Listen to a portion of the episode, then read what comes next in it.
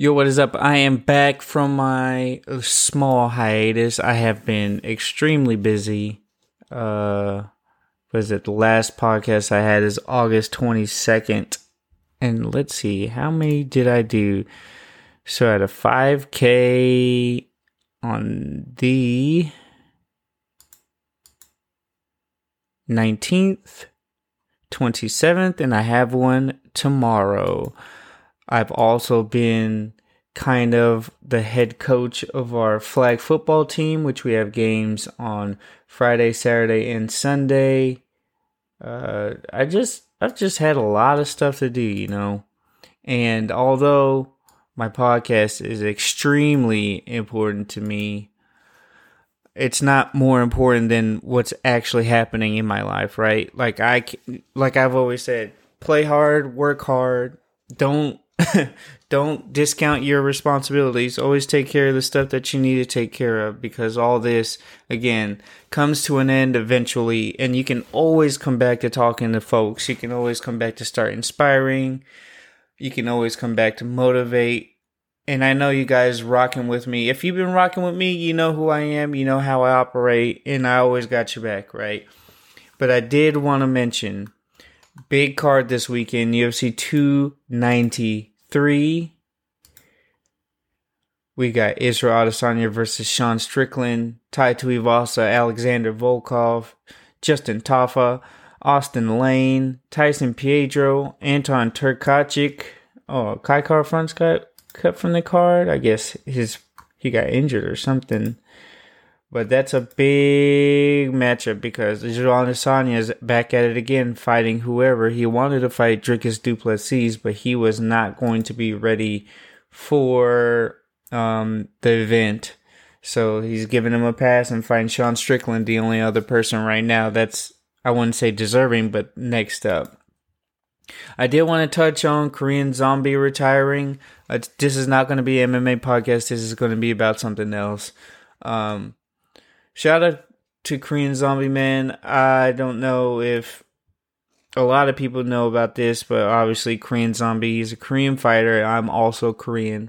But in South Korea, you have to do four years in their military. It's mandatory service. Now you can delay that as an elite athlete, politician, whatever. There are certain stipulations, but he still had to take a four year hiatus. Um, and man, it kind of robs you of your elite years. And he's just same old zombie, still going forward, still throwing hard punches, but his chin is just not as good as it used to be. And he got knocked out by Max Holloway, a person that's not known for power, known for volume, but not for pure power. And uh, he decided to retire.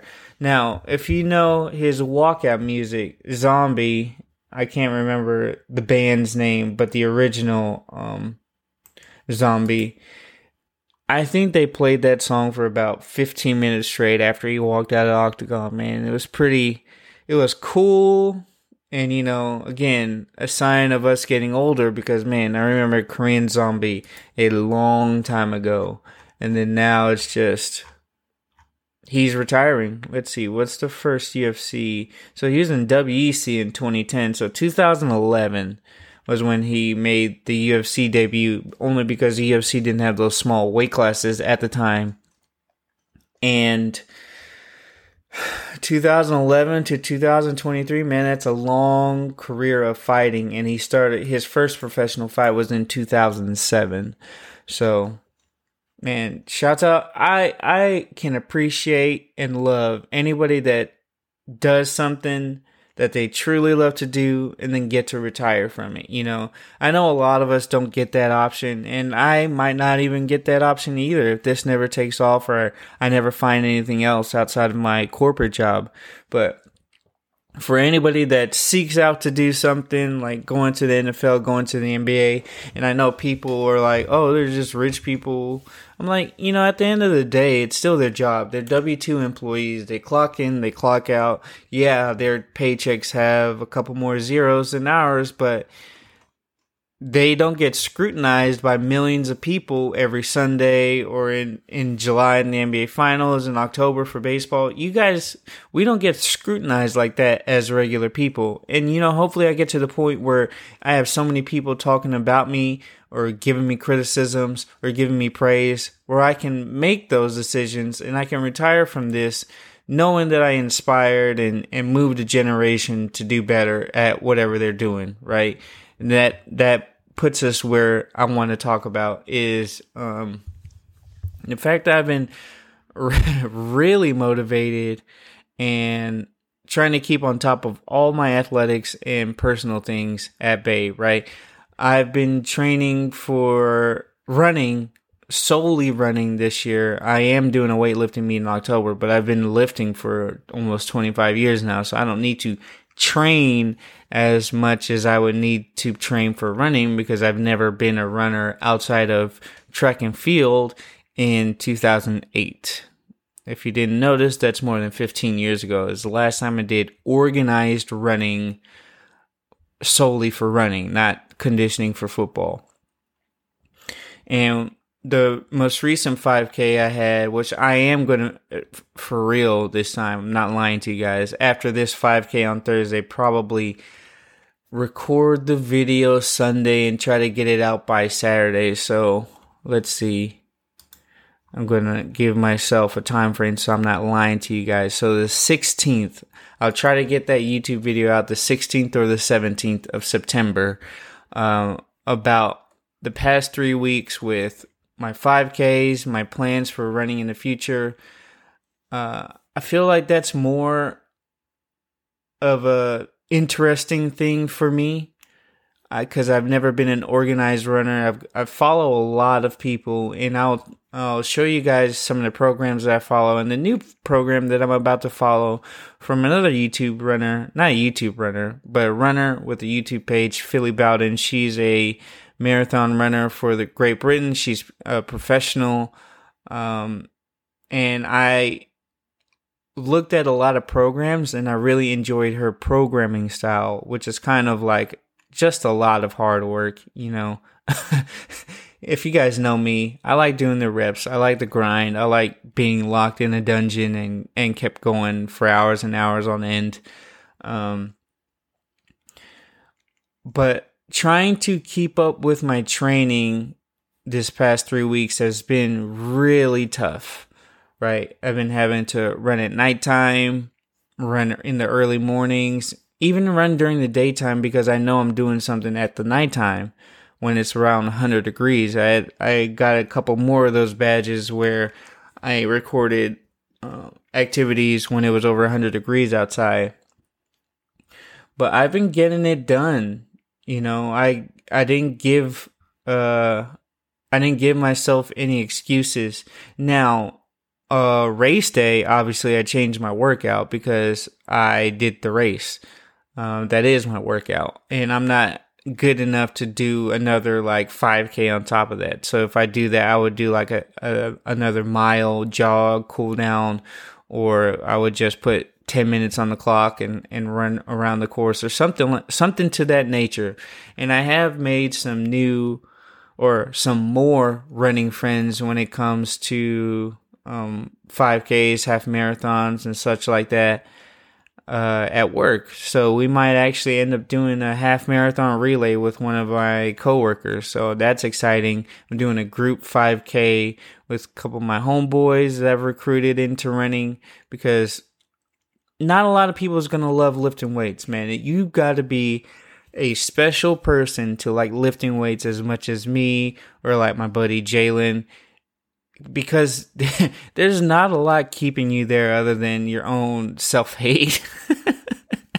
you know, and I'm not an aesthetics person. I know a lot of people are like, "Oh, you can have aesthetics and athletics." I was like, if you want to be good at anything, you can't unless you take steroids then you can do whatever you want because you're recovered. And if you can eat as much as you need to, have at it, dude. I can't do all three of those things.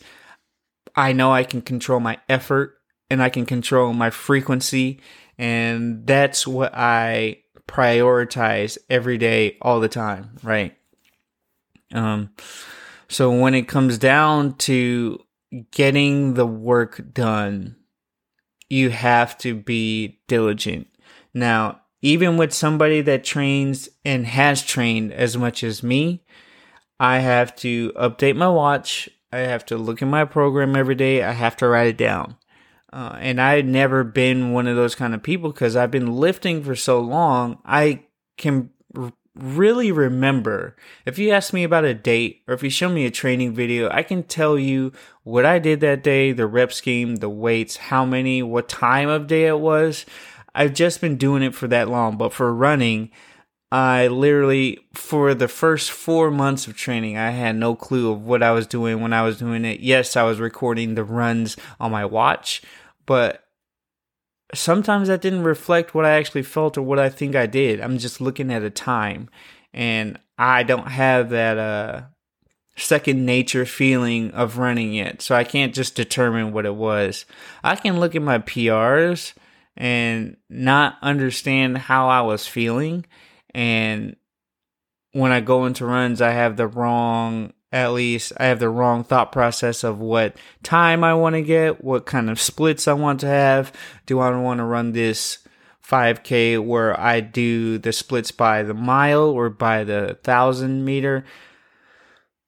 A lot of those things I haven't determined fully yet, just on my own, you know, trying to fit it into my thought process about working out. Because once and everybody who's worked out for 20 years plus knows this. You're kind of stuck in your ways. And if you're trying to find ways to go around it, that might just throw your schedule, your your timing all the way off. So I have that with weightlifting. I could go in and complete a workout at any point right now. If I just stop this podcast, go do squats, and then come back, you guys wouldn't know because it'd just be like I'm a robot. Um, but when it comes to running, I really have to plan. Like I can't just go out and run. And that's because I'm taking it really serious. Now, when I was just running at the beginning of the year and didn't have, really have a plan, I was just running one, two, and three miles, um, fast or slow, uh, depending on the day, depending on what I had to do for the day, work wise, what I was doing, chores wise, outside of work that was kind of hard to play with because I just there was no true organization outside of I do these things on the same days, just at different times.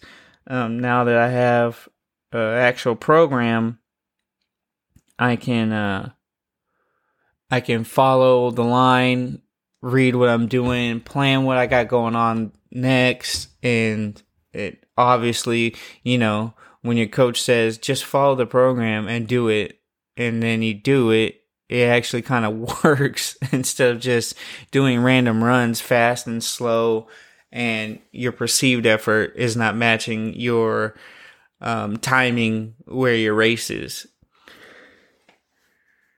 And I'll talk more about this on the YouTube video that I got coming out, but I wanted to include this and it coinciding with flag football. Now, I've had flag football practices for the past month and a half now, trying to develop a program on how I wanted to run things, who's doing what, and I've taken a like, well, I've always liked to coach, but sometimes I just, I hated people that were there voluntarily but complained about everything, right? I've been a coach before. I coached CrossFit and weightlifting for about four years before I called it um not quits, but I took a break because I just I just couldn't deal with the amount of complaining that people were doing, right? And so talking about coaching this past weekend was Deion Sanders' first game versus TCU, the national champ runner ups. And I know before we get started, uh, I, I, was seeing lots of people saying, oh, TCU is a shell of themselves. TCU didn't even have a good defense. They got blasted by Georgia. We got to remember, Georgia was good. I don't care what the score was. Georgia was good. And you don't get to be in the national championship if you weren't some sort of decent. You can't skate by and get lucky in football, I would say. You can have lucky plays, you can have lucky drives. You don't have a lucky season. They showed enough consistency all season to make it to the bowl game. Whether or not all their game, I didn't watch any TCU games, so I, I'm speaking out of my my tail here. But I could not not believe that they were good. Even if every game was a shootout, who won? They won the game.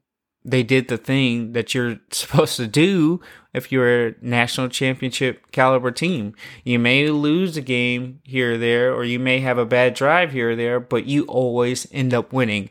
And to me, that's the sign of a winner. Now, I'm not a big fan of having to go through adversity.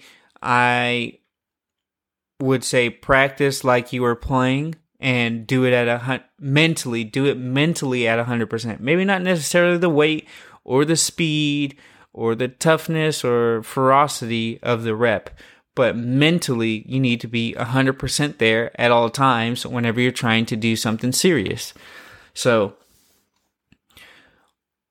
when i watched the colorado game it was back and forth, but every time they went on offense, they methodically drove down the field and scored. Travis Hunter is that guy. Shedeur Sanders is that guy. And even though Colorado's defense looked kind of suspect, I mean, that was, you gotta remember half their team came from the transfer portal. Um, defense is a lot harder to program and play uh, because you're kind of guessing. And if they do something slightly different or slightly off, and or if you have bonehead plays where you miss tackles, those things go into effect, right? So yeah, their defense didn't do as well as we thought, but if you put the ball in the offense's hands and they can do that every drive, then you yourself have a game on your hands, right? And every time Shedeur got the got his hands on the ball, he basically scored. I think he was 80% on his passing, 500 uh, and so yards. I'm going to look it up right now so we can actually discuss uh, what he did. Shedeur Sanders, four touchdowns, 90 QBR, 80% passing or 81% passing rate, 510 yards, 11 yard average, four touchdowns, and no interceptions. Now, that is phenomenal against Division One uh, competition. But people were saying that, oh, he just did that because it's TCU. But he was seventy one percent his um, sophomore year at Jackson State, and he was uh, sixty six percent in two thousand one his freshman year at Jackson State. Three thousand yards or 3,200 yards his freshman year, 3,700 yards his sophomore year, 30 touchdowns his freshman year, 40 touchdowns in his sophomore season, and he's already at four right now. So he's on pace. What is four times um, 12? I think it's 12 games in a season for college, not including the bowl game, but I think they include those stats now. So let's just say um, 15 games. So he's on pace for 60 touchdowns if he keeps this up, right? And he could go more, he could go less. But by the, the way they're playing, the way Travis Hunter is playing, they had three 100 yard receivers in that game. So it's not just throwing to Travis Hunter. He is actually getting uh, stuff done, right? He's actually uh, passing the ball around, being a consistent uh, quarterback, uh, playing well, and not just you know throwing to Travis Hunter and hoping that it uh he ends up catching the ball and scoring a touchdown. He's doing everything that you're a well coached quarterback would have, and that goes into saying about coaching and what I'm finding with flag football. You need to connect with everybody. You need to be able to coach everybody that you can. And if you don't want to play, you're out.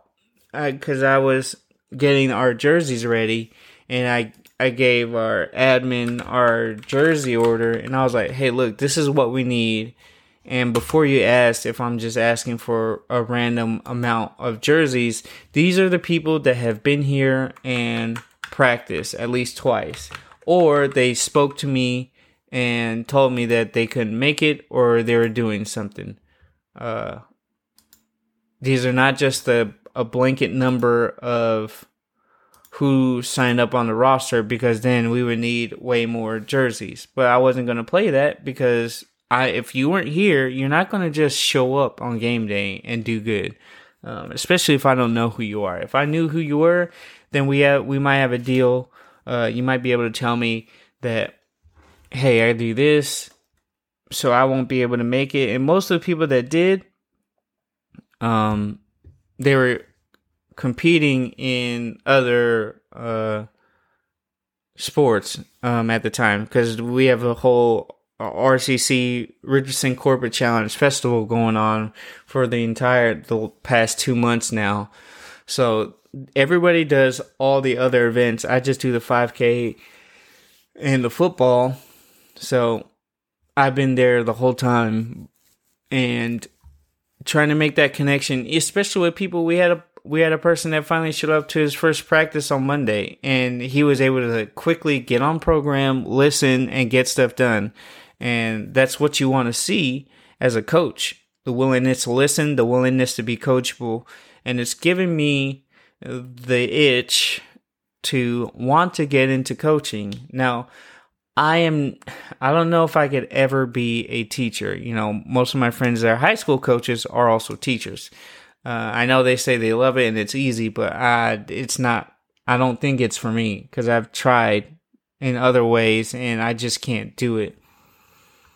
But that's given me the motivation to now think about in the future to see what can I do? How can I do this? What certifications do I need? What degrees do I need to get to the point where I can at least get back into coaching or even strength and conditioning, right? And I know I need to renew a CSCS and it helps to renew your USAW1, but I need to seek out um, what else is needed. Oh, here's Georgia's schedule. Let's see. 1, 2, 3, 4, 5, 6, 7, 8, 9, 10, 11, 12, 13, 14. Yeah, 15 games. So, yeah, 60 touchdowns on pace.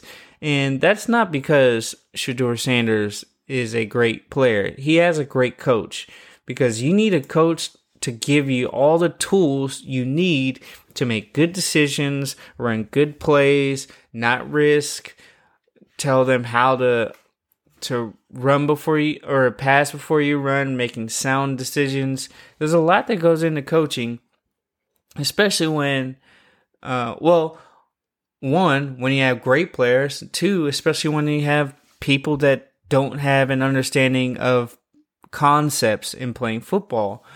So I just wanted to get here and tell you guys that I'm still here.